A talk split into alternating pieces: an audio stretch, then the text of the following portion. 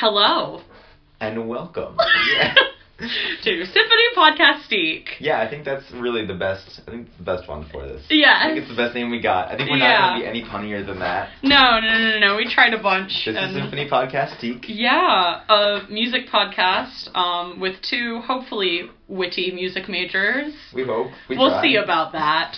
Um, I am Emma. And I'm Caleb. Uh, we are both students at Carnegie Mellon University. Yes, and we are also both voice majors, which is probably worth saying. Yes, and conductors. And so voice majors and conductors. yeah, And this is to be our podcast where we talk about lots of lots things. of things. And it's great that we decided to call it Symphonie Podcastique because we're not going to talk about a symphony today or Berlioz. or Berlioz, or that piece uh, whatsoever. Not but today. We may later, and Berlioz. I mean, whew, what a guy. We'll We'll talk about that some other time. We'll find a title for the episode somehow organically through Yes. this. But But yeah. yes, but so we are both yes students at Carnegie Mellon, and if you're listening not from Carnegie Mellon, welcome. Wow. Um, we are gonna start, I think, with probably the most I would say accessible. accessible is probably pretty good, or just like Mhm. commonly first opera. I think Mhm. for anyone. Wagner, right? Right, Yeah. yeah, we're gonna do the whole ring cycle today. Here we go, The whole boy. thing. Um, no, we're gonna start with Mozart's Die Zauberflöte, the yes. magic flute. Um, since it is very close to many of our hearts. Um, That's just a bread and butter. It's a bread and butter. That's per, that's right. And we also performed it here last year at CMU. We did. Uh, for those of you who were in it or just came and saw it, it was a lot of fun. It was a pretty standard interpretation of the magic flute. I would say so. I mean, like, I feel like as far as, and we'll get into strange settings later, but um, I feel like you know, setting it's kind of unclear necessarily where it's set, but there's also this kind of general we know what we're doing. Like, yeah, it's this like mystical sort of thing. I always love the festivals that do they do magic flute or during their festivals. And you won't see what they've announced for the festival, but all you see is just a picture of just a guy who looks like a wizard, and you go, "Oh, I know what we're doing." and like a year." giant moon and a sun. And like just a giant, giant moon and a sun. And they're like, "Oh, looks like we're doing magic flute this year." um, but uh, it was the last opera he ever wrote, and it was for the basically kind of community theater, I would say. Well, it's Singspiel, and for those of you who don't know, Singspiel is essentially German musical theater. yeah. Um, it's and it has developed into a lot of things. Like Wagner has said that a lot of his shows are inspired from Singspiel, but uh, um, so Singspiel essentially German musical theater, German operetta. It has dialogue usually. Um, and it's supposed to be more for the people. It's supposed to be more accessible. Mhm. Um, so, and that's exactly what the show is. It's like, basically, in its brightest, truest form, a 1790s musical. yeah, And it's you got scenes, and then you got Mhm. then you got a little tune. yeah. The tune's catchy, and then the tune's over, and then you do the next Mhm. scene. and It was the Hamilton of it the was- time. Yeah, I think there's maybe there's a better like Not on a subject. bigger, not on a bigger scale, but I don't know that it definitely was a, a probably an equivalent size hit yeah. that yeah uh, maybe I wonder if there's like a uh, maybe the cats because cats Ah, pretty mystical. No. Although I'm not nearly as big of a fan of cats. never, ever, ever compare any Mozart opera Mozart, to an Andrew me. Lloyd Webber musical ever again. Caleb, this podcast will stop now if you do that Oh again. no. Okay, I apologize um, to all your hardcore Andrew Lloyd Webber fans out there. Um, Oh. but um, no, it's uh, it was a big hit in 1791, and then Mozart died, which I I think was one of the reasons why it became an even bigger hit. Well, yeah, because people love dead people stuff. People love dead people stuff, especially when it's good. Yeah. Um, and so. Uh, we should probably tell the the masses uh, what it is about, or Yeah. what what I, I guess it's about, because that's it's kind of weird at first glance, especially for Mhm. people who haven't seen it before. Yeah, no. Um, yeah, so Magic Flute starts with a very iconic overture, very iconic, which we'll get to later. Yes, Very, and very iconic. it's um, it's a very it's a it's a fairy tale basically. In, Yeah. in essence, it is a fairy Yeah. tale opera, and it talks about uh, It's a story for kiddos. Yeah, it works very well for kids, and it's a really good thing if you're a kid to see it as your first opera. Yeah. Um, but um, starts off with a prince on the run from a monster. From a giant snake. Our prince is Tamino, who we will dig into all the characters later for certain. But he runs in crying for help because he's pursued. He's such a hero. Such a hero. so much of a hero, in fact, that he sees this giant snake and then swoons. He swoons and passes out in the face of death, and he is saved at the last moment by three heroic ladies. Um, who immediately see them and they're like, "You fine."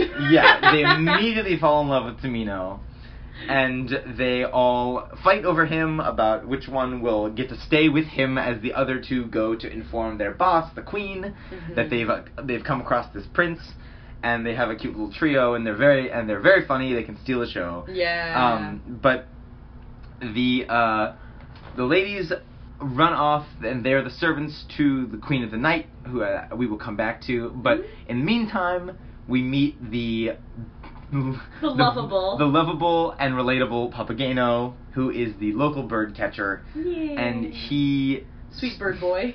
Sweet Bird Boy stumbles across Tamino, um, and they have their first scene together, and Tamino, you know, having his last his last image being the serpent on top of him, thinks that Papageno has killed the serpent, which of course he lies about. Papageno's like, hell yeah, I did. yeah, he's like, yeah, that was me. And then the three ladies come back and they all play a joke on Papageno and then they introduce themselves to him and say that, that he's been chosen to go on this quest for their boss, the Queen of the Night, who comes in and tells Tamino about her horrible circumstance that her daughter, Pamina, has been stolen away from her by the evil wizard Sarastro. And he has to go save her and then they can be together in marriage. And yeah. and they give him this picture, and he's like, she fine. Yep. And he falls in love with this picture and sings this big song about it. and um yeah, and then from there, um basically what happens is he's like, Yeah, cool, I'm gonna save this woman and then all of a sudden this woman's mom comes out who happens to be the queen. Yes, and then she sings a song about And she sings a big song about, yo, you gotta go get her and save her from this giant evil wizard, Yeah. Um, so Tamino's on a mission at this point. Yeah, and then the ladies for the mission give give Papageno and Tamino several things to help them along their journey. They give Papageno a set of silver bells, which are played by like glockenspiel, Yeah. and then they give Tamino, drumroll please, the magic flute. Roll credits. Roll credits. um, and it is this mystical flute with all Uh-huh. sorts of powers, and they go on their merry way with the guide of three spirits, basically, that are usually played by uh, children of the local children's chorus or ladies themselves of the smaller stature. What's whatever is Um, available. Whatever's available that can be played by women or kids.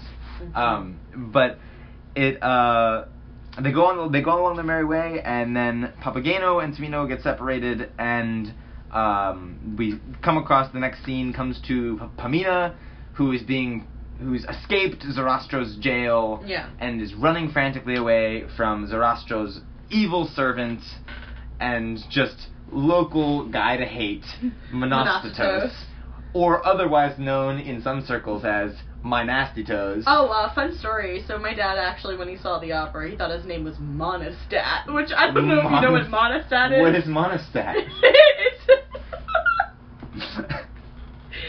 it's a vaginal cream. Oh, cool. Learn new things every day so, here. Yeah. Good. So Thomas McAllister, big old shout out. Well, so so Monostatos I captures? Pamina, and he is very lecherous and likes to, t- and he wants to take advantage of her. And then uh, Papageno stumbles across them and scares off Monostatos.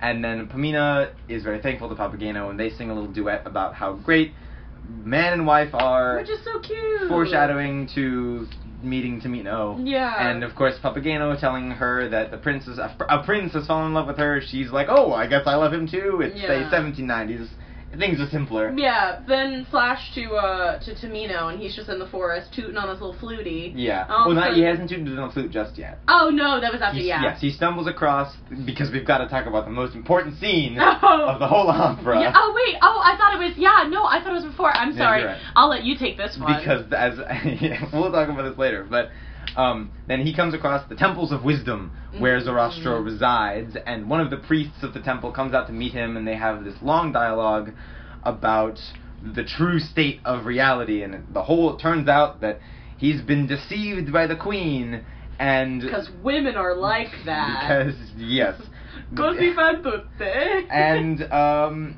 he basically says that uh, she's not to be trusted, and that Sarastro has is is really the, he's the head of the Temple of Wisdom and things that are all right and good. He's the head, Order of the Light, Mhm. and that he needs to join the Order in order to save Pamina from the Queen and unite the good the the forces of good and evil again. It's like a big like where's Ashton Kutcher? We're being punked moment. like and Tamino's all confused, and he's learned his lesson. Um, and then he plays the flute, and lots of animals start start dancing around him because you know it's a magic flute. Roll credits. Roll credit. And uh, then he hears Papageno's uh, little pipe that he uses to call birds, and then they try to find each other again. And in the meantime, Papageno and Pamina are running away, and then Monostatos finds them again. But then Papageno uses these magic bells that he was given, and then Monostatos and his servants and they all do silly things. all do silly things, and they get enchanted by the bells, and they run away. Um, but then the end of Act One, the whole host of Sarastro's company rushes in for no particular reason. They're like, we're here, We're and here finally now. a chorus number. yeah, and now the chorus, ladies Yeah, and gentlemen. exactly. Um, and then we get the end of Act One. Yeah, and so um, Pamina and Tamino uh, finally run into each other, and they finally see each other in the flesh, and they're like, "You're real," um, And you're just like your picture. yeah, they're like, "You didn't, you didn't fake us this time." You're just like your Um, Tinder profile exactly. No, no catfishing in the magic flute here. Um, so they find each other, and then essentially, um, they start getting, um, they start getting Tamino ready for being part of the Brotherhood. Yeah. They start, they start saying like, you can do this, but Pamina, because you're a woman, because you're, because, because you're a girl, you can't do that. Um, So, Yeah. lis- as listeners might be able to conceive, this is where some of the some of the modern day issues of this opera come to light, and we will definitely get into those later. yes. Um, so that's how the act ends. They Yeah. get admitted to the temple. Uh-huh. And Tamino are Tamino are to do the trials of the the Brotherhood together to basically be, frankly, initiated into the fraternity. yeah, no, it's a, it's a, And yeah. because of the the connections with Freemasonry, Mozart and the librettist, his cousin Emanuel Schikaneder, were both Freemasons, and they used lots of those rituals. Which we'll get into the We'll get. Oh yes, we'll talk about it. masonry later. But um, the second act mainly focuses on the trials Uh-huh. and tribulations of Tamino and Papageno. Mhm. Very long story short, to sum it up. Tamino does very well in the trials. Papageno doesn't because Papageno Oh, just yeah. wants a little wife, uh, his little Papagena to this be like with. old woman keeps like barging in in his cell, and he's like, "Stop!" But and then like, by the end of the show, she pulls a Beauty and the Beast, Uh-huh. and turns out that the the the old wait lady turns out to be this beautiful young Papagena who's Yeah. been hiding the whole time. And Mhm. They end up being happy together at the end of the show. Meanwhile, like Um, Pamina comes into the room and is like, "Tamino, talk to me," but they're like sworn to silence. They They're can't talk doing to this. women. They're doing the trial of silence. Yeah, they can talk to women. So Pamina's like, "Oh my gosh, I want to die because my love can't talk. He's not talking to me. What's wrong?" So of course the natural conclusion is, well, this is I need to go kill I myself. need to then. go kill myself. So Pamina tries, but the spirit stop. Oh, we didn't get to. Well, we she encouraged encouraged by her mother, Yeah. who storms in in Act Two and sings the very famous revenge aria. um, with the crazy high notes uh, to kill Sarastro so that they can take power. And uh, she's overwhelmed with emotion by her by Tamino not being able to talk to her, and her mother wanting her to kill Sarastro. Um, and she endeavors to kill herself, Yeah. but she is stopped by the three By spirits. Sweet little boy. And the three boys uh, save the day, and then they go to and they send her on her merry way to go to find Tamino, and then she actually helps him through the, the final trials, trials, yeah. and leads him through the final trials, and is deemed worthy of being admitted to the into society. the temple, and then Papageno is trying to find Papagena again. So he's um he's like trying to call out for her and blah blah blah blah. And then he's like, Oh no, I can't find her, so what am I gonna do? I'm gonna kill myself. Yes. So he tries to kill himself and then the spirits are like, Papageno, you're so stupid. Use the magic play, bells. Play your bells and so he plays them and then she comes and they're happy and they have little chickies. As we uh, yeah, so as you said, that's that's how they resolve their Yeah, line. and then all of a sudden, flash back into the temple. The queen and her squad. The three ladies. in. So at this point, Monostatos at the end of Act One, for being such a mean person and let you know very, uh, just generally awful. We will talk about it more. Yeah. Um, he uh, was banned from Sarastro's order Yeah. and and banished away. And then he joins the Queen of the Night and the three ladies, and they endeavor as a quintet to break into the temple and disrupt all the all the light and all the powers that be. and then basically like Then they get banished to darkness. Then there's a lightning and thunder, and then they and they die. they- question question mark? mark. Depends if you want to go talk about the sequels. Um, yeah, but um, they they are let's just say they get their just desserts. they they leave. They are they are banished, and the Mhm. forces of light overwhelm them. Yeah, and everything is happy again, and there's a beautiful finale chorus. Yeah, and Zoroaster declares light and darkness reunited as one, and Tamino and Tamina are married, Yeah. and uh, we're, and then we sing a happy chorus about it, The chorus. and that's that's the whole show. It's Yeah. and it sounds speaking it out loud like that so weird. Like honestly, it's one of those shows that it's like you think about it and then you're like, ooh, strap on in. And Like, it's, it's just yeah, on paper just doesn't really make a lot of sense, but that's something we can definitely talk about uh, as we get into the thicket of it. yeah. But I would say, like, at least for me, I fell in love with this opera. This was the opera that for, opened all the floodgates of opera and even just classical music in general. As a kid, I was that third spirit Yeah, in that trio was. back in LA, and it was amazing, and it was this incredible experience that totally changed my life. And man, Nathan Gunn, whew, Oh, Papageno. He's good. they're a hunk in the flesh. He's still doing it at the Met, right? I think so. yeah. He- it's just yeah. like it's his like Moni role. Oh, like he I makes mean, stacks with yeah, that. I would expect nothing less. yeah. Um, but it's it was the opera that for me personally, like I, it was the one that just showed me the world of opera, and especially as a kid growing up, I didn't really sense any of the what many people call flaws. And Mm. issues with the opera, I didn't really sense it when I was a kid. Sure, I mean- also because the Monostatos was in a big green suit, and it was it was perfect because he's you know he's an outcast. Of Okay. kind, and so it worked that he was in this like kind of green fat suit instead of what typically happens. in Looking like the old- monster from Ghostbusters. exactly. Actually, it was very much oh, monster Oh, from no. Ghostbusters. What's his name? Blob, I think. No, it's not Blob. No, no, it's something. Oh, what's that? The the monster from Ghostbusters basically was our Monostatos Yeah. in that production, and it worked really well. So I didn't really connect any of those dots. That for those of you who don't know, Monostatos was originally played in blackface Yeah. and was in some houses that won't name we, we won't name until pretty recently, which is what one of the problems we have. well, he's also a slave too, and. Yeah. And he's Yeah. also like the most problematic villain because like the villain of the show mainly is the Queen of the Night, but Yeah. then there's this whole subplot which will I guess would Yes. you want to get into that now or We like can- well, so if you have other like pers- if you have your things with Magic Flute, you Well, so ahead. my experience with the Magic Flute, I think, because it wasn't my first Mozart opera or opera in general. Um, my experience with the Magic Flute is kind of um, uh, back in the day where I didn't realize how big my voice was necessarily. I was like, ooh, yeah, Pamina's aria would be a great thing for me to learn. I'll Oh, definitely yeah. use that later in life. But um, as you will soon learn in later episodes, that was a big mistake. um, so yeah, I originally just sort of, I think like my junior year of high school was like, ooh, Ach, ich fühl's, like that's Yeah. a cool aria. I should sing that. And- no. was that the first thing from Magic Flute that you had ever listened to? Um, no, I'd heard the Papageno Papageno Oh, duet right. before, Yeah, but um, and I was definitely familiar with the overture Of course. and just the plot in general, just because it's Right. kind of like a again a bread and butter plot. Yeah. Um, but like it was the first time I sort of dove into the world of the magic flute, Mhm. and I was like, ooh. Um, and then uh, getting into yeah. So last year was my sophomore year. I was in the chorus for Magic Flute. Right.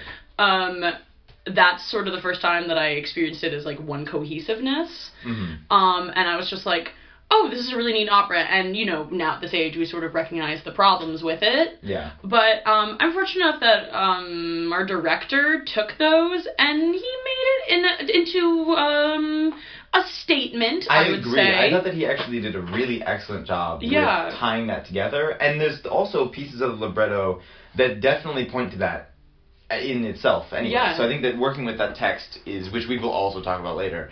Um, there's a lot in there that you can work with these things that a lot of people call problems, and a lot of a lot of people have trouble with reconciling the amazing music of Magic Flute yeah. and this weird plot. It's just it's just so So weird. I had a friend come to the Magic Flute last year, and um, she might have been involved in some substances. Oh no. but she came to the Magic Flute, and first of all, she had to leave early, so she left like right after they got in that temple, and she was like, Emma, what kind of cult opera is this? she was, and this was like obviously her first opera that she Yeah. had ever seen because she was not related to the School of Music in any way, shape, Yeah. or here. So she got here and she was just like, Emma, like, what are you doing? like, what are you It's- doing? and it makes sense too because it's it's when it was first premiered, anyone who had um anyone who had done or had seen opera before, like. This is just this fairy tale to them, and a lot of that because it was premiered at Theater auf der Wieden, and it was Yeah. all for like the the common folk. Well, it's a. Singspiel. Exactly, it's a Singspiel. Yeah. But then, like, then for all the Freemasons in the crowd, They were who like, were like, "Yay!" That's like, our stuff. It's us, And it's baby. funny because there's all these myths that the Freemasons like that they were not okay with it being that that basically Mozart ripped off a lot of their rituals and like secret handshakes and secret knocks and all this thing, and there's the the myth that they poisoned him after because he died right after the magic flute like but it's Yeah. completely fake and not Yeah. true um, because they actually really liked it and they were very uh, like they were in, they found it very endearing that he Yeah. used their subject and They were like, indeed, Illuminati confirmed. yeah, like, they were actually yes. very much Illuminati confirmed. Yeah. Which also we will talk about this later too. It's just like the the the depth of the masonry. I will say It's deep, baby. deeper than like I That than most people think. thick It's masonry. thick masonry, like really Egyptian masonry Yeah. to the max. and when people say that it's not cohesive, like the libretto and the music don't work together, I definitely would recommend for people to take like take some really deep looks into the music Mhm. and with the libretto specifically to see these amazing connections between it all. But we will definitely come to this later because that is it will last a long time Anyway, about. yeah, we But- digress. But Singspiel. so Singspiel, and this was like so you said this was the first the when you did it at CMU it was the first time you did all the way through. Yeah, yeah. Which I think is nice to do a traditional one first, agreed. which is a well, good for any opera, I'd I- like to I- say, or at least seeing that, Yeah. seeing a traditional Seeing one just first. kind of just knowing what the source material is. Yeah, no, it's it's hard going into sort of. Well, we'll talk about some of the Yes, I think this adaptations is, might be a good This chance. is yeah. Because so, um, there's many many times in this fun, crazy world that we call opera, people will adjust the interpretation of the opera that they're working with because they want to say something new or they want to have a new, fresh idea. And that's both good and bad. And yeah, and I think that a lot of times, really depending on the quality of the direction, it really Yeah. can work, and it does in many situations, but also very often times it doesn't, and it just kind of it results in these beautiful messes that are just very hard Just to understand. a blessing to us, but also a curse. and there's some very much uh, they, it's a spectrum, and there are a balance between the two. Mhm. But so why don't you say the opera? We saw a production of the Magic Flute yes. over the summer Ah, yes. in Vienna. Mm-hmm. Um, that was a, it was a festival production, and was. it was it was unfortunately cut to pieces, as many operas that are done in festivals are, just Yeah. the length. But it makes me cry inside because cutting Pamina's suicide scene is like just. That was so sad. Oh, And then the finale. I because yeah. I that finale is so so good and Yeah. just wonderful and it ties it all together so nicely. Yeah. And then that's just like that's the only thing that I really was like kind of angry about in that production, just kind of the the cut. But anyway. But the thing that was amazing about this. Yes. So um, I was I was in Vienna for about a week while Caleb was working on this production, and um, and he on a whim was like, I am working on this production of Magic Flute. You should come see this. And I was like, Oh yes, that sounds amazing. Um, and he sort of gave me, I I guess, a warning of um. Mm, ah yes, but it's set in an alternate universe. And I was like, mm, how so? This is the magic flute after all. It is fairly mystical. And he said, oh, this production is based in Super Mario World. Super Mario to a T. And to a t- uh, commit to they, the bit. And they committed to the bit. Yeah. Like I had, I did not think that I would enjoy it as much as I did because it's oh, so I out there. thoroughly enjoyed And it. it was uh, it was really impressive because it was so just they they went for it. They went for it. We'll we'll go through the let's go through the cast of it, characters, please. shall we? Okay, so Tamino, was your Mario. yes, and Papageno. Of course, this is Luigi. Of course. Um, Pamina, Is the Princess Peach. mm-hmm, Papagena. Would be Princess Daisy. The iconic Queen of the Night. Of course, it's Bowser. Oh, naturally. Uh, Monostatos. Monostatos was Waluigi. Mm-hmm. Uh, the Three Ladies. The three ladies were dry bones. They were. Uh, the Three spirits. The three spirits were the three power ups Yes. that you encounter along the way, like a, the star, the flower, and There the was a mushroom. mushroom, yes. yeah. And, uh, oh, Sarastro. And Sarastro was King Mushroom. No, which- Toad. No, oh yes, he was Toad. He was Toad. That's Fake fan. Sorry. How dare I? I just assumed he was King Mushroom because you know he's the king. But I, you're right. He's Just Toad. fake he's, fan. he's Toad. And then there were just two men that were just completely unconnected to the opera The that were the armored guards. guards. But that, I, honestly, though, the armored guards. it is so Oh, hard love to them. pull off that part well. I'm as some the the guy, one of the two who sang the Sprecher and armored guard, Rep. and. and those they're hard to do well, and they're very often times when people see it, they're like, "Oh, I slept through that part. I slept through that speaker scene um. because Sad. he was just teaching Tamino a lesson, and it was all a- accompanied recitative, and there was no aria." That's honestly like I think vocally one of my favorite parts of the op- like the opera though the the octaves. It's Yeah. hard. It's really hard, and for and to give context to to the listeners, is that uh, it's right with the beginning of the trials. If those of you who don't know, and there's this incredible, very difficult fugue um, that is played as the Brotherhood does their ritual, and then these two armored guards guarding the trials of fire and water give Tamino this. Basically, it's just like a brotherhood agreement.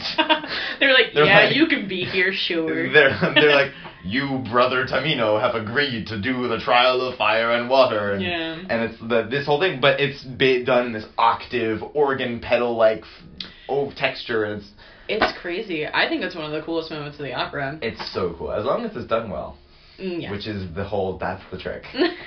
um, There's the run. Yeah, but Um, yeah, Mario Mario. Magic Flute. But the thing where they like really like the commit to Oh, the yes. bit was the trials. So yes, Was- I'm, so I'm glad that we're here now. yes, it's perfect. transition. Yeah. So the trials, they just like did a stage freeze, which was lovely, and then they projected straight up just levels of Mario, was- just playthroughs of Mario. They just put they put this.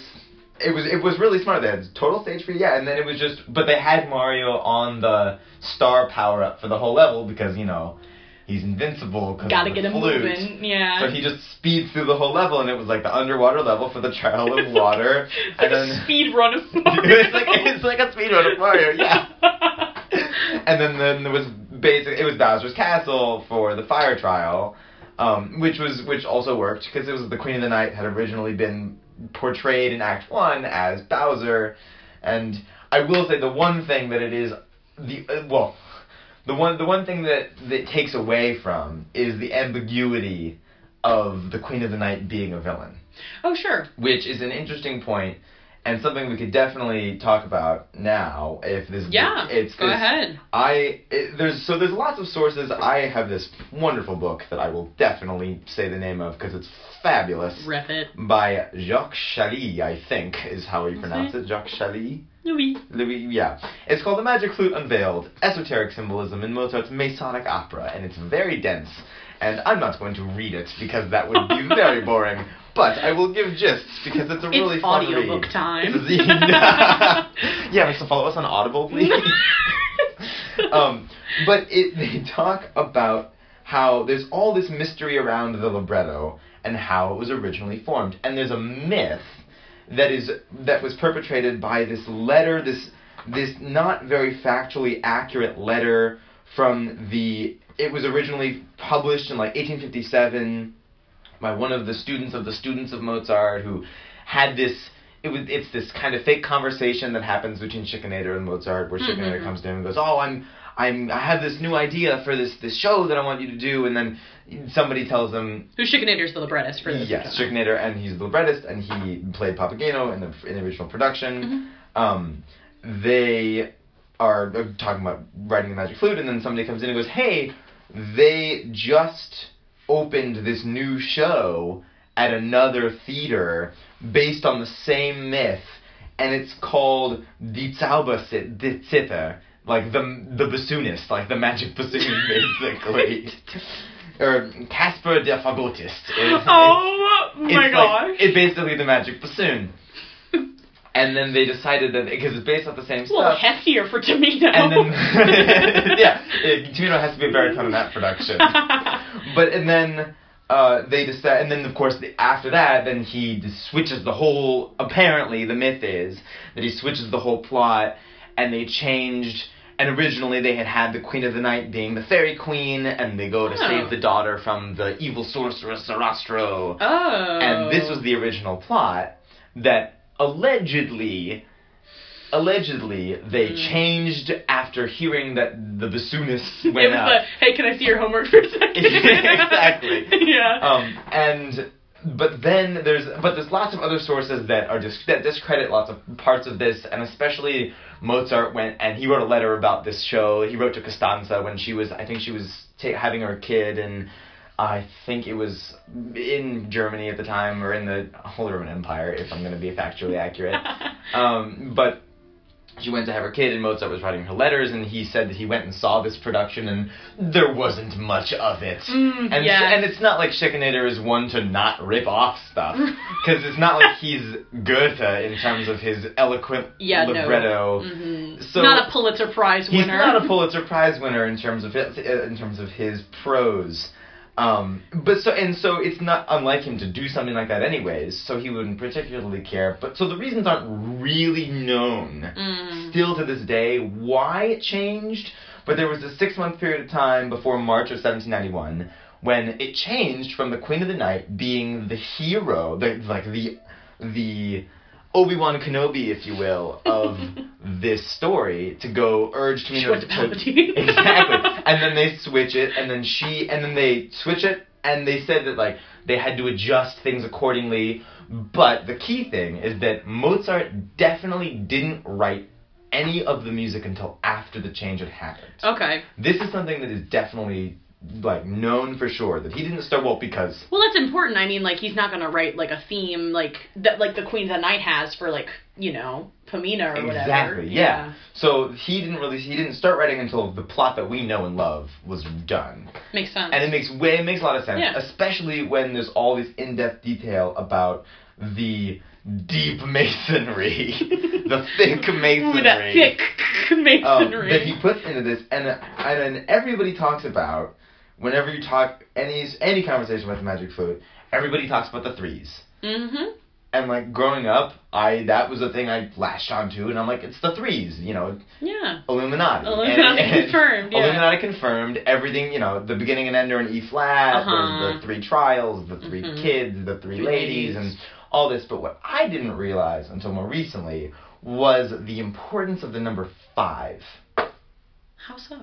So the number five apparently in the Masonic tradition. Dun, dun, this is not any. I do not ascribe to the Masonic tradition. You're telling me you're not a Freemason? I can't comment on that. Oh No. no! Although my, my we recently discovered my great grandfather was a Mason, and we had his we found oh we found his like acceptance certificate and his ritual book. It's oh, written Oh, in bad code, no. and his pin. Oh, it's got a little triangle everything. Oh my gosh. But in Masonic tradition, the number three is very important for like the male principle. It's like the wisdom and and strength and all this. And so this is the pillars is the number three. But then the, the number five is apparently the female number. Mixed with the first even number two and the male principle, you get the female doctrine of the number five. Oh, interesting. I don't know lots of the details beyond this, Okay. but this is they have this Masonic tradition that the number five is like the female number. Mm-hmm. And then looking at the magic flute in more detail, as even like a response to a show like Così fan tutte, which is the battle of the sexes in Absolutely, a lot of ways, Yeah. this opera, it's the reconciliation of the sexes. Yeah, it totally is. Yeah, Yeah, and yeah. I, and I even would just use the overture as an example Mm-hmm. because it's I mean It's- who doesn't love It's perfection. who doesn't love a little Clementi plagiarism S- small aside the very famous theme of the overture is straight out of a Clementi piano sonata oh yeah, no. which he apparently wrote about did you know this Oh, he straight up admitted Clement, it. no, Clementi wrote it Oh, down. He was like, my sonata was premiered by me for Emperor Joseph II, first in 1790, I think it was. He name dropped. But the thing was, is that Mozart is it's probably it's known that Mozart was probably in attendance of that performance, where he conceived of this. he was like, dum, dum, dum, dum, dum. Exactly. Just like writing that He, down. he pulled a little John Williams and Yeah, like oh. took a little thing and said, "I'm going to use that for later." Put it in Mhm. Mozart in he Symphony Number 38. He pulled an Andrew Lloyd Webber. What? What? I I wouldn't make such rash accusations. um, but so he used it in Mozart 38, the first movement, Yeah, he except did. in, not in a fugue form, but the same No, no, no, yeah. idea. Mhm. And then he uses it in this. But like this Blatantly. is the same, because it's like the same fugue structure Yeah. and it's the same thing. But it's you know it's better because it's not Clementi. Sorry to all the hardcore yeah. Clementi fans out there. Yeah. um, but it's just you know not quite the same. Um, but the first opening chords of this, there aren't three of them. There are five of them. there are. Mm-hmm. It's the way it's just ba, two, three, Uh huh. four, five. Oh, it gets better. He tricks you. He tricks you, and so there's this, this these five chords, and there's this whole chaos before the creation of the world intro, and then Uh-huh. there's the allegro with the famous the the fugue that goes on. It's fantastic. I mean, no. I won't nerd out about fugues for right now, not for today. That's for another episode. But then the first part of the overture ends. Um dum um dum um dum um dum dum dum bum bum bum bum. But then the intro to the second part isn't five chords, it's nine chords. Because it's three chords three times. oh my god. Because in the second half of the opera, that's already when Tamino has been accepted into the order Yes. for his three trials Oh my god. the beginning of the opera, he is in, he's surrounded by the the ladies who Mhm. also side note were originally supposed to be five ladies. Oh, that's too. I mean, Yeah. they are they already can't hold tempos together. Five, three is already too much. Five would be a snafu waiting to happen. so Mozart felt the same. Mozart was like, "That's a mistake." But this is why there are three quintets that the ladies sing in. okay, yes. They're they're in three quintets. Mhm. And it's also and so that because I'll we'll talk about that in a little bit. Yeah. But but then the second half of the overture starts and it's nine. It's this three times three. Right. Because he's in for the trial. Yeah. And it's the second half of the opera. he's in. And then it goes, in, and Yeah. then the overture ends. And what does the overture end with? It ends with three E flat major chords. Uh-huh. Bum bum bum, and it's over. Yeah. I'm sorry for all you perfect pitch fans out there. I'm gonna have to deal with my relative. Um, Not today. um, but so it's this. It is because it is also definitely like is recorded history that he didn't write this overture until like the dress, the final. Well, yeah, I mean, there's that whole story about Don Giovanni where he wrote it the, The- morning the of. He was like, oh, yeah, that thing I have to write, that overture for my opera that's being premiered tonight, let me do that mm, now. like, He's I just is the most amazing thing about Mozart that people just don't fully appreciate. I think that he works so much harder than anyone else. oh my gosh, no, yeah, Like like, he works so much harder and yet still managed to just be a whiny child. no, oh, the, the, well, he literally was a fetus. He literally He was, was a a fetus, the whole so- life, and he just would constantly procrastinate. And the fact that he could just write this the day of, He just pumped or it the out. day before, just you know, not not a big deal. It's Yeah, fine. and it's an iconic masterpiece. and it's like for the most ages. famous pieces of music Yes. ever. And Yeah. like, I wrote it the day before. It's fine. Meanwhile, me with my counterpoint assignment, I'm like, beep, bop, boop, boop, boop, boop. like, I think you had a distance on a consonant there for a second. oh second. no. Well, so there's that. I mean, the overture alone is just it's fantastic, and it's this great microcosm of the whole show. In this, it just shows the whole arc Yeah. without the listener necessarily knowing it. hmm yeah. But then this book also it goes into all these crazy details about the key relationships which are known and very very frequent. Yeah.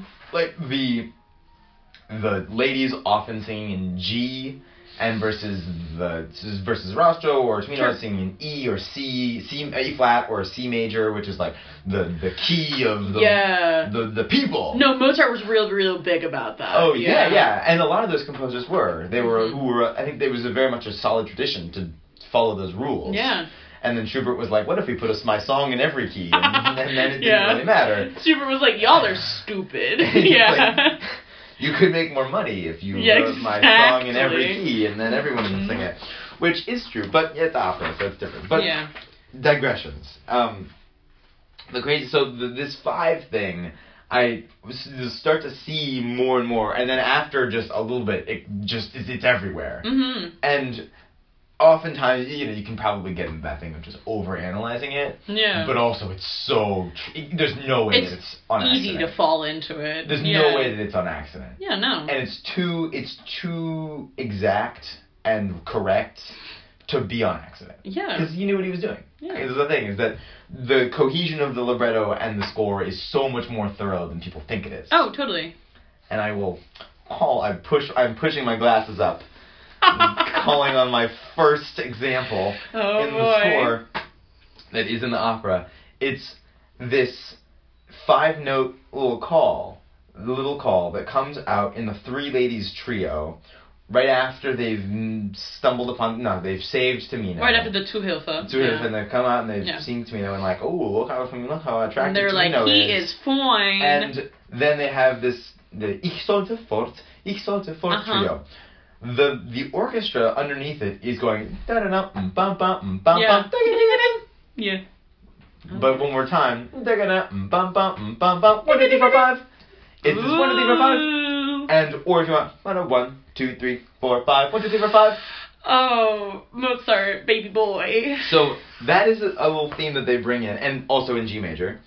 Um, and then then it comes to Papageno, who is this crossover character because he works for the queen. He look, works for the queen and her ladies, Yeah. but he has a he has He's this just very conflicted in general. Exactly, and he just wants to be a happy man, and he's the he is the embodiment of every peasant in the audience. He's like everyone's fave.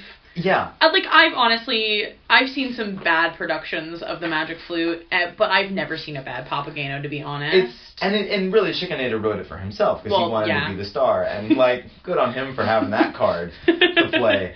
But Yeah. it, but also there's this but again Mozart was aware of it of these connections of the Masonic tradition so thoroughly that how many notes does the pipe play?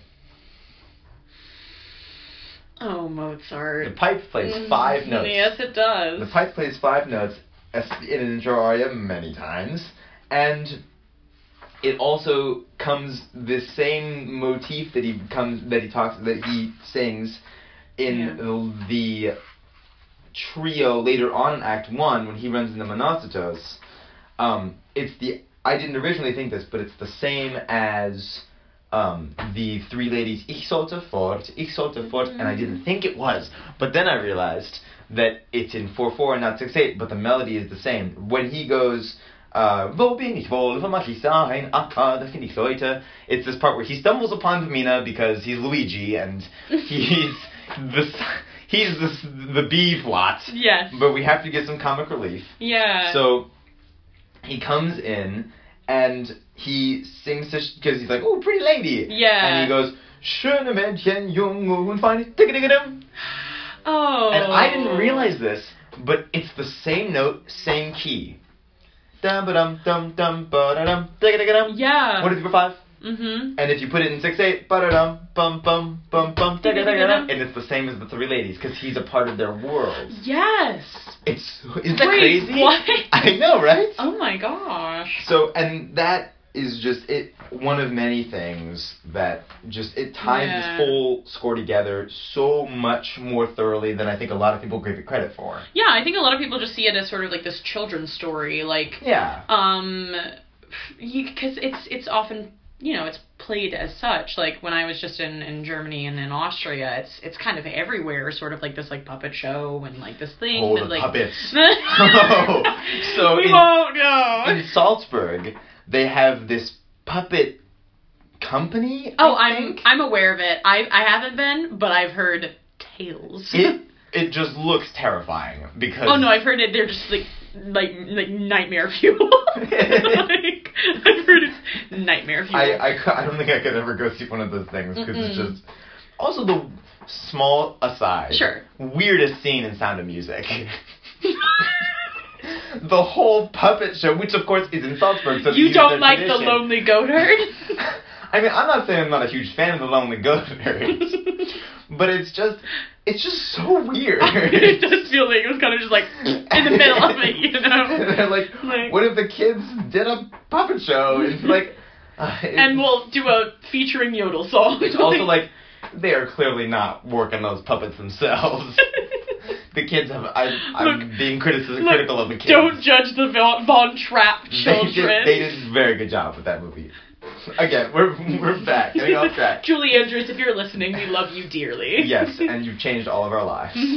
um, but other things in this that just stick with me, and I would love, I like, I hope and wish that other people find the time to like explore it on their own, are just the leitmotifs.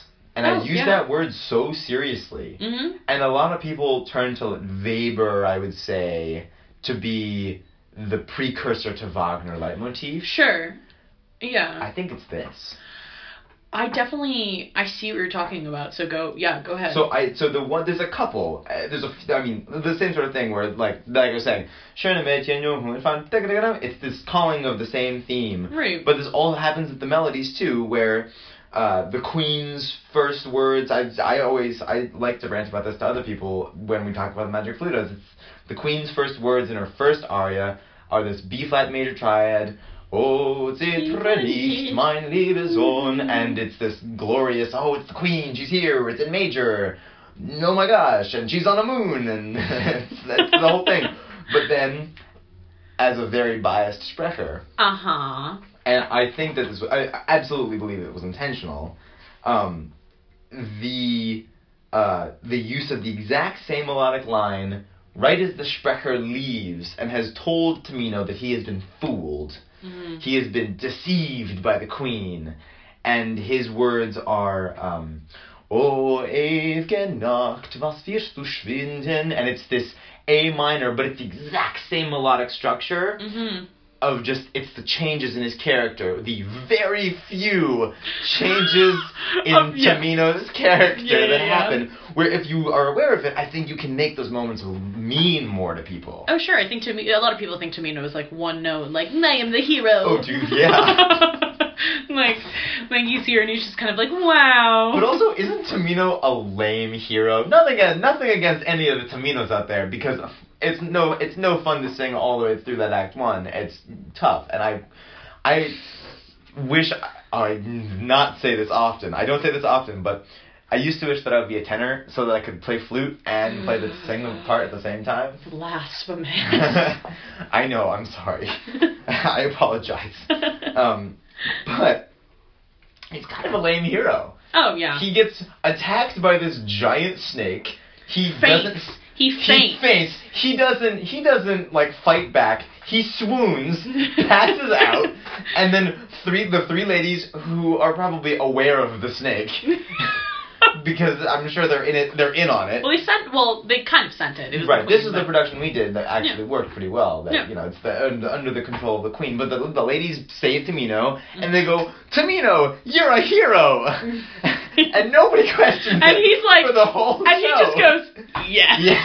he goes, of goes, course the I classic, am. classic man response, Yes. like, "Oh, I'm the guest, I'm the hero of the story." Yes. And and they go, "You have been deemed worthy by fainting in front of a snake of marrying the queen's daughter." Here's a picture of her, and then he instantly nuts. well, and the, that I actually have the least problem with. I have to say. I'm sorry. What? Okay, I will defend myself and the Taminos out there with this one thing.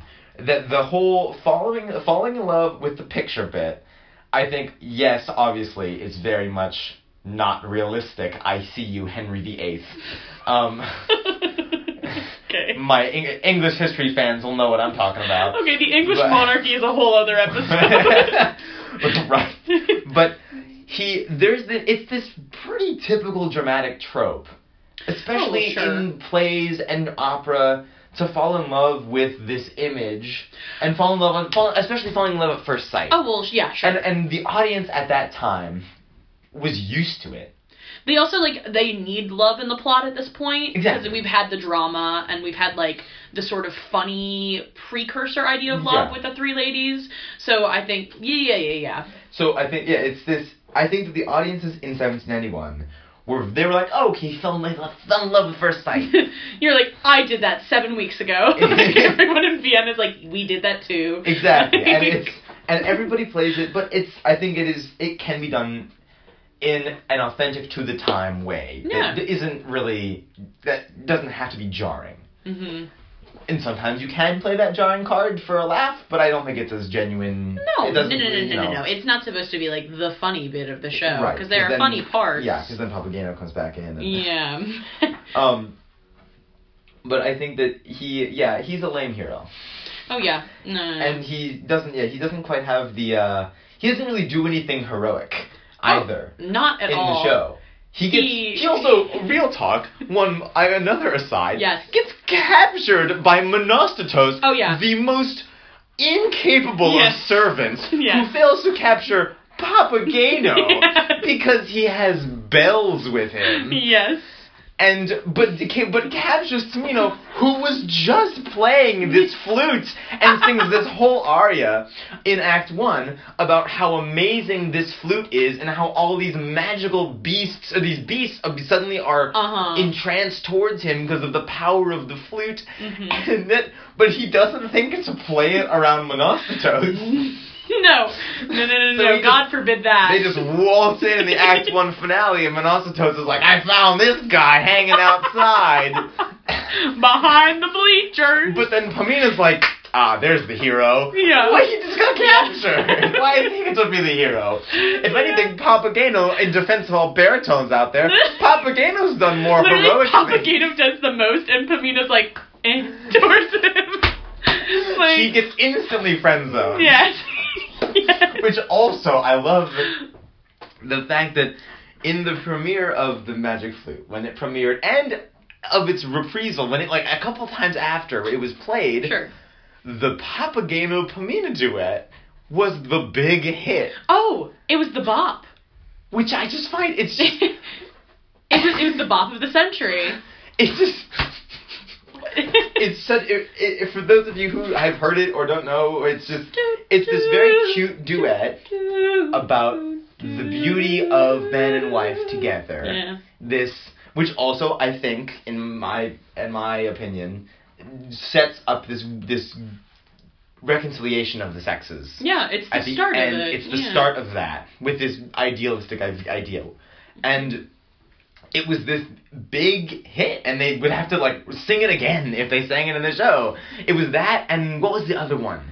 Um, there was one other number that you wouldn't think it would be. That was like the bop. Of That was the bop of the century, and they had to reprise it in the shows because they loved it so much. Monostatos.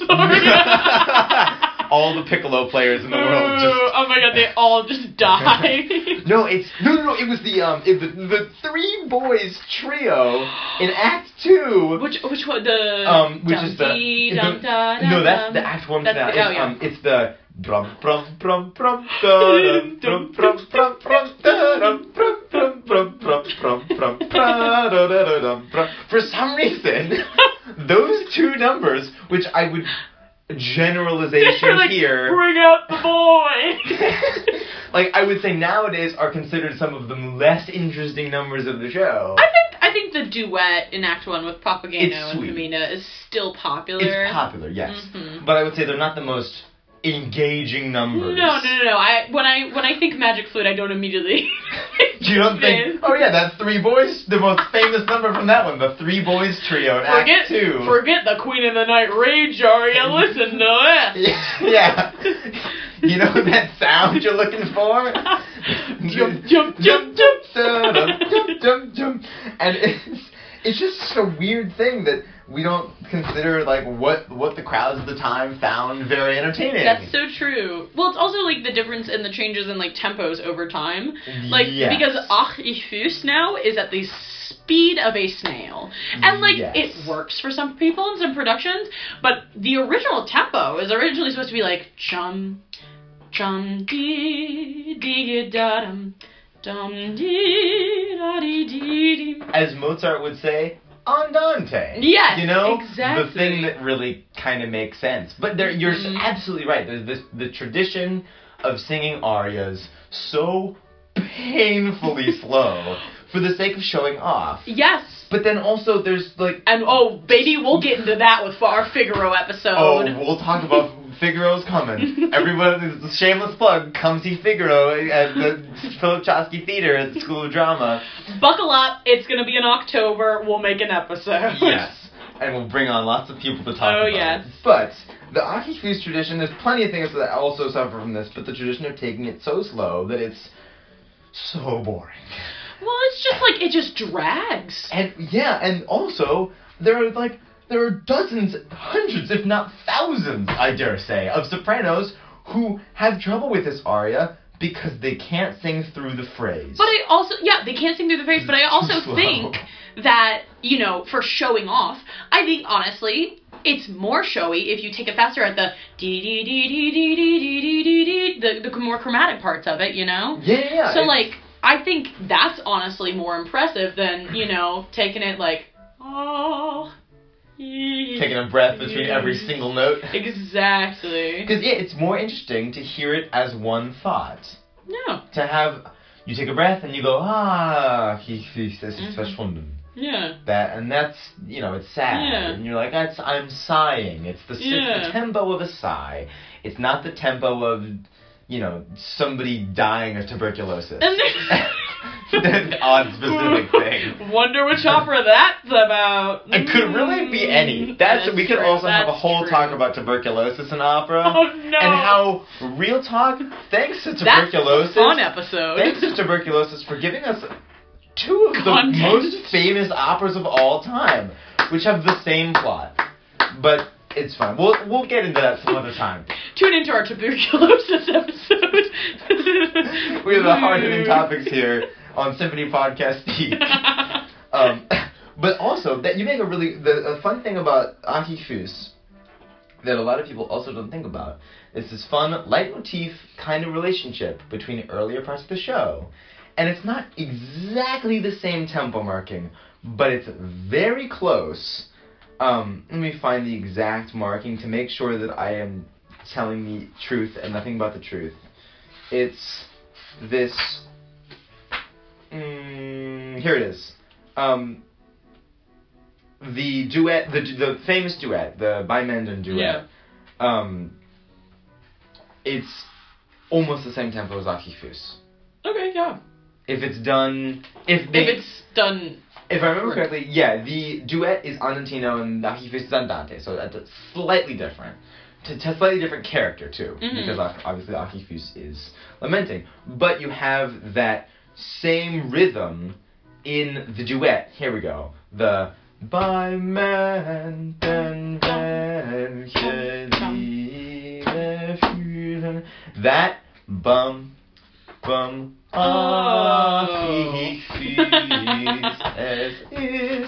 Mozart, you snaky boy. He's a snaky boy. He's a snaky boy. But it also works with the libretto too, because she's talking about how great these the old times were, which I also Mhm. I always always have trouble thinking about. Like, what old times? She's seen Tamino for like thirty seconds. She's also tops. like 13. She's also like thirteen. But like, what is she talking about? It's that duet Yeah. Where she's like, "Oh, wouldn't it be so great to have that the, the Mhm. man and She's wife like, thing?" Shouldn't have friend zoned Papageno. yeah, she's all regretting it now, but Yeah. but it's that same that that rhythm is the same. That's what she's missing. Mhm. That's what she's lamenting back. to. Yeah, yeah. and I think that it's, it's yeah. true. I also I want to talk about the three ladies for Let's a hot sec the because the thing about the three ladies that I really really love is that like the first lady is really like the only character in this opera that could play because like Mama here we got we I she got a thick voice she got a thick voice so um like I've recently just started looking more at the first lady's part because it's it's gonna be a moneymaker you know Yeah. but like, I will, and I won't mention the specific production that I saw because this is not complimentary of them. but um, a production that we haven't talked about yet that I recently saw of the Magic Flute. Um, we're starting Act One. Everything's pretty strong. The Zu Hilfe is really good. Um, they come out. The three ladies come in, and I'm like, ooh, yeah, like let's get it, girls. Like to quote Shania Twain, "Let's go, girls." Um, Or, or to quote Figaro, Figaro in Act Three, Let's go. "Let's go, girls." Tune in to Um, the Figaro episode to hear that. Um, but yeah, so these three ladies come out, and then they immediately all start in their own tempos. Oh, God. they each take different tempi, and I just sit in the back of my chair and I go, "Girls, it's gonna be a long show." you go strap in. I said, I was like, y'all, if you can't even get this first scene, like, oh no, oh no, no, it was so, it was That's so disappointing because like, the thing, the thing about the three ladies is that you have to be one unit. oh yeah. You have to the, like each lady has its own distinctive voice. Like they all own Mhm. they have their own distinctive voice, and you can pick them out pretty clearly. But together, you have to. So yeah, the ladies basically just have to be like this unit together that like moves and sings as one. And if that doesn't happen, it's just disastrous. like every Yeah. scene that they're in, and like to be honest, they're not in that many scenes. But they can steal the show. oh, they can. And sh- like if they're if it's good, like should I think. Yeah. But it was just so disappointing that every single and like one had a big old wobble. That third lady, Oh, no. her vibrato was a cardiogram. Third lady's the best. Nothing as first lady because you will sing first lady, but third lady's the best lady. Third lady has the best line. She's the sassiest lady. She's the sassiest one. She's got the one that's like do do do do do do do do do do do do. I, it's the thing I always love singing as as a baritone slash singing bass and choir. I always love singing those chromatic lines of ascension Yeah. in the in the bass line. It's always more. You always got more energy. Well, that's how I feel coming up with Figaro. We'll talk about this more later, but like, um, you know, the Countess Yeah. has all the second soprano parts, kind of, so she's got all those fun chromatic lines. Yeah. But yeah, third lady third lady is really just. Yeah. She she wants it. She wants it so bad. she wants it just so bad. Tamino doesn't stand a chance. Because clearly he can't handle a freaking serpent. So these ladies. Third lady comes in and she goes, "Step aside, he's mine." Well, this is, a fun thing to think about, and you know, it is contradictory to the actual show. But if they could kill the serpent, why don't they just go save Pamina? Because the the night and the day are clearly already at war. yeah. But it's fun. Well, and th- this is the thing that I, I talked about earlier. Like, it's it if you really are true to the the cohesion of the libretto and the score, the unification of Tamino and Pamina, who, by the way, I'm gonna push up my glasses again. Oh no, he's at it. yes, they all say. Um, they are both named after the Egyptian god Min, Okay. because you know Illuminati confirmed. Illuminati. And Schikaneder apparently didn't know enough about them, and it was supposed to be Tamina and Pamino, oh, rip. but they just screwed up the vowels because they're because you know they're basically just frat bros who wrote a really who wrote an opera. They were like, who wrote a, mu- they were who like, a musical. Listen to this. who wrote a musical in yeah, they're like, this is gonna be the Hamilton. and it's but so when they get united it's it's this it's the unity of night and day and man and woman and the war of the sexes is, has ended. And i would almost like to see a, a prequel of the time before when it used to be united. Because Oh, the queen of the night used to be pamina. Yeah. and when she and we don't get I I have several theories about this, but Zoroastro's predecessor, who originally in the text is Pamina's father, yeah. who used to have the who gave Zoroastro the seal of the sun instead of there's a whole it's all very mystical. And, Sure. But they, they her father and the queen used to be one, and they used to be united, and then he died and gave the seal to Zoroastro, and Yeah. then she was like, "Rah, no, thank you," and she went off and formed the the kingdom of the night, I the see queendom it. of the night. I see it almost as like, or like the the Little Mermaid situation where like Ursula was like, yeah, Ursula and um, uh, is his name Poseidon in this? I don't know what is. Oh, it's- I think I, You I, know. I haven't seen. But like she used, they used to be together, Right. and then like he became like god of the sea, and she was like, I've got my cave. like, So you're basically saying the Little Mermaid is magic flute. I mean, sure. she gets her voice taken away. Yes. oh, it's the trial of yes. silence. Not oh bad. my gosh. So it's well, and I I have I personally hold this my my unconfirmed theory that I would like to believe that I actually think kind of spices up the story Mm. was that Zoroastro is Pamina's father. Dun dun dun. Mm, it's it's the Rey in Star Wars. It's the it's, it's that's actually very true. It's the who is Rey's father? Does it matter or is it Obi Wan? Yeah. Like we may never know. J.J. Yeah. Abrams may never tell us. yeah. Um, but it's I think that it gives him a little more humanity Oh, absolutely. and it makes some of his arias a little more interesting and Oh, yeah. you can play a little bit more with the text that he has and you know you could just argue that yes he's becoming the father figure to her because Mhm. he's admitting her into their world and getting them to get through the trials and all this but if he actually is the father he Maury said I was going to say, yeah let's, let's bring in the DNA results. magic flute Maury that's what I want to see Wait, that would be rich. that'd be a that would be good. We gotta get on that cable. Uh, but then you gotta, then it's gonna be like the Papageno Papageno. They come, they, they come back in after having 25 kids, and it's like, which one of them are Papagenos? And like, but I would, I like to think that that Zoroastro has that because then you can just, I mean, it's not crazy to think that too. no, it's it's really not. I feel like it's I'm not. totally feasible. I feel like I'm not totally crazy. I'm definitely sort of crazy. Um. Thank you for your confidence. no, no, no, no. I totally get what you're saying now. It's you know, and also it's this whole business with in the in the original text for all our our listeners who've hung with us this whole time. uh, there's this this business with the seal of the sun, as I previously mentioned, that is like the it's the basically the crown of the kingdom of the light, basically. Sure. I think, Mhm. and it was given to Zoroastro, and this, this, this actually is German. There's a whole scene where it's before the revenge aria Mhm. in Act Two, where the queen is like, Zoroastro has the seal of the sun around his neck, and you must kill him and Yeah, take it here's from a him. knife, girl. And here's a knife to go kill him and take the seal. Dum, dum, dum, dum, exactly. and that's actually the purpose by which she gives her the dagger to go obtain the power. yeah. And it's and and killing Zoroaster through that. But hmm I think it's so much meatier if you if he's the father. Oh, yeah. And then it's just a, a really bad divorce and with some really Oh, high no. stakes.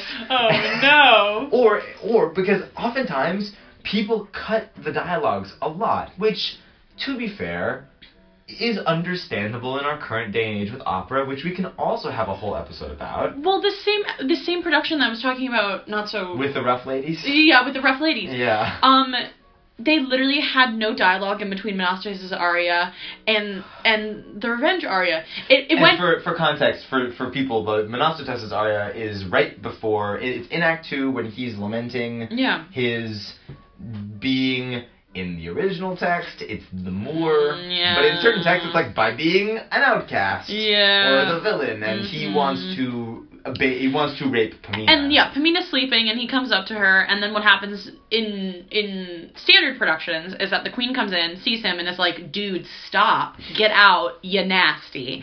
That's yeah, yeah, and and Pamina wakes up and is like, "Mom." Um, More specifically, Mutter. yeah, the? Um, and she's like, "Okay, cool. You need to kill Sarastro." but sometimes we don't get that. You're right. But sometimes we don't get that. And in this production, it literally was like Monostatos comes in, sings like "Ooh, Pamina," and then runs off, and then you just no context, digga dum dum dum da da da call them meinen Herzen, yeah, without anything. Without anything to spark her anger or any explanation of like, here's this knife, you need to go kill Sarastro, and it was Yeah. infuriating. Right. And you got no business about this seal of the sun. You got no idea what's going on. And then the confusion from many people is warranted when the cuts are so frequent. Yeah. And but then this is also a thing that in my the theory that I hold, I think that it sort of solves that issue hmm where it's like we just got ourselves a nasty divorce on our hands. And like they're both king and queen, and like she's ah, you know she wants to take the power, but you don't need to specify it's the seal of the sun, and it's this mystical Right. item. It's like the, it's you don't need to go on a quest to get the seal, and it's We're not trying to do the Lord of the Rings exactly here, yeah. which ooh how is that not an opera yet? yeah. Copyright probably. Mm, yeah. It's probably owned by Disney somehow. I mean, what is it? yeah. Oh no. Um, the magic flute, thankfully. Thank you. Although I don't know if Nintendo heard about this production of Mario Magic Flute. oh, they're getting on it. Oh, they're getting on it. but I think that um, yeah, there's it, it's I think it's perfectly okay to make cuts as long as you just still make it make sense. Yeah. 'Cause no. then- That's the same for any opera. I mean, like you don't like you need to make the opera shorter and in our Figaro episode we'll talk a lot about sort of the cuts that we're doing um but you need to, especially for collegiate productions or for productions that are like for children's performances or things like that you need to make it cut because Yes. people are not trying to sit in the theater for three and a half hours Have I told you? I think I may have mentioned my actual to this day and probably till the day I die favorite magic flute that I ever saw. which was The South African Opera Company. whoa Oh, it was fabulous. I'm unfortunately blanking on the name of the company right now, but it was a touring South African company okay that was going uh, internationally performing this in English too, which I didn't think I would enjoy because the translated English in opera stuff Yeah. isn't very graceful. We'll get into it in another episode, Yes. but there's like one opera that I only really like in English There's- from translated language. there's only yeah, there's very few. There's like one or There's two. like one or two like Carmen in English don't work so hot. it Be guarded. exactly. It's it's it just it but with Magic Flute also it doesn't really work great. no. And even going from the German, it, there are similar languages, structures sometimes. I think it's something that's just so innately culturally Austrian and German Yeah. that it's like it's almost blasphemous if you take it out of its almost language. yeah. And so I thought that I would really not like this production, and I went into this. I was in LA. I I can't remember the name of this company. I'll have to look it up. But it there's still previews of this on YouTube when they did the tour. I think it must have been something like eight years ago now, and they in English cut it up. I think it was in one act. No, it may, it may have been an intermi- intermission. One act, but it was yeah. it wasn't that long. Okay.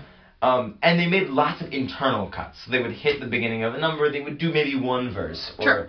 You know, the sort of Papageno things where he has basically songs. Not Mozart if he doesn't sing it twice. Exactly.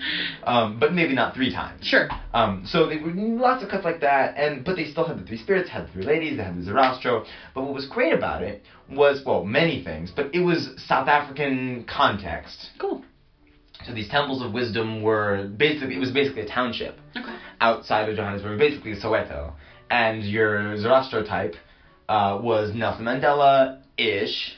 Okay. Not specified, but very clearly Sure, implied. implying Mhm. the leader of that community. hmm And then the Queen of the Night, they didn't make it quite as stark contrast to like the to the other side of that in South Africa, but it was the Queen of the Night, and you had this incredible instrumentation of this that was all marimbas.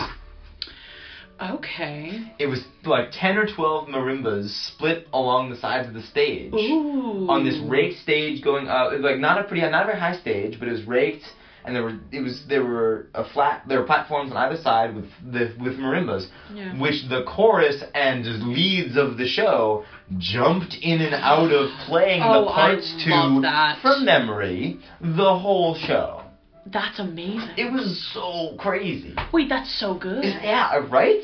Oh and so they, of course they like they start they had this South African traditional dancing in it for the chorus parts. Mhm. Um, and they had oh, and the during Tamino's flute aria in Act One, they had a guy at the top of the stage with a trumpet, which I didn't even make this.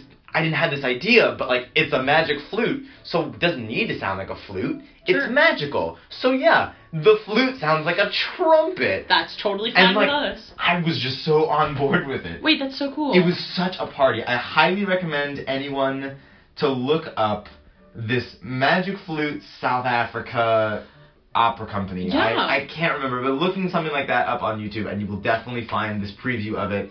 It is so worth just exploring a video of it for a couple minutes on YouTube. It's such a weird thing that I didn't think I would like, but I absolutely was here for. That sounds so cool. Yeah, and it also goes to show that like that non-traditional productions can work Yeah, totally. and should. And I Mhm. think especially especially with comedy, of which I consider Magic Flute Oh, um, entirely so. exactly because it is Mhm. a singspiel and Yeah. it's for the people. hmm It it is a comedy and it comedy doesn't necessarily have to always be antiquated. and putting it in a setting that you live in now. We're doing when we talk about Figaro, another Figaro plug. Mhm. We're going to be doing it in a modern context, and I'm very excited to see what we do with it. And it's just it, it is an experiment that I think a lot of people should be willing to have with comedy, especially. It's a little tougher with drama because it's just sometimes in isolation. You know, you're not going to see any Götterdämmerungs in a Walgreens, but oh, come on. we'll spend many an episode for Mm-hmm. for Wagner content No, I'm so ready. later on. But I think I think that's about about it wraps for it up today. for episode one of Symphonie Podcastique. That's it. Tune in next time. Where we'll figure out what we're talking about. Yeah. Thanks for listening.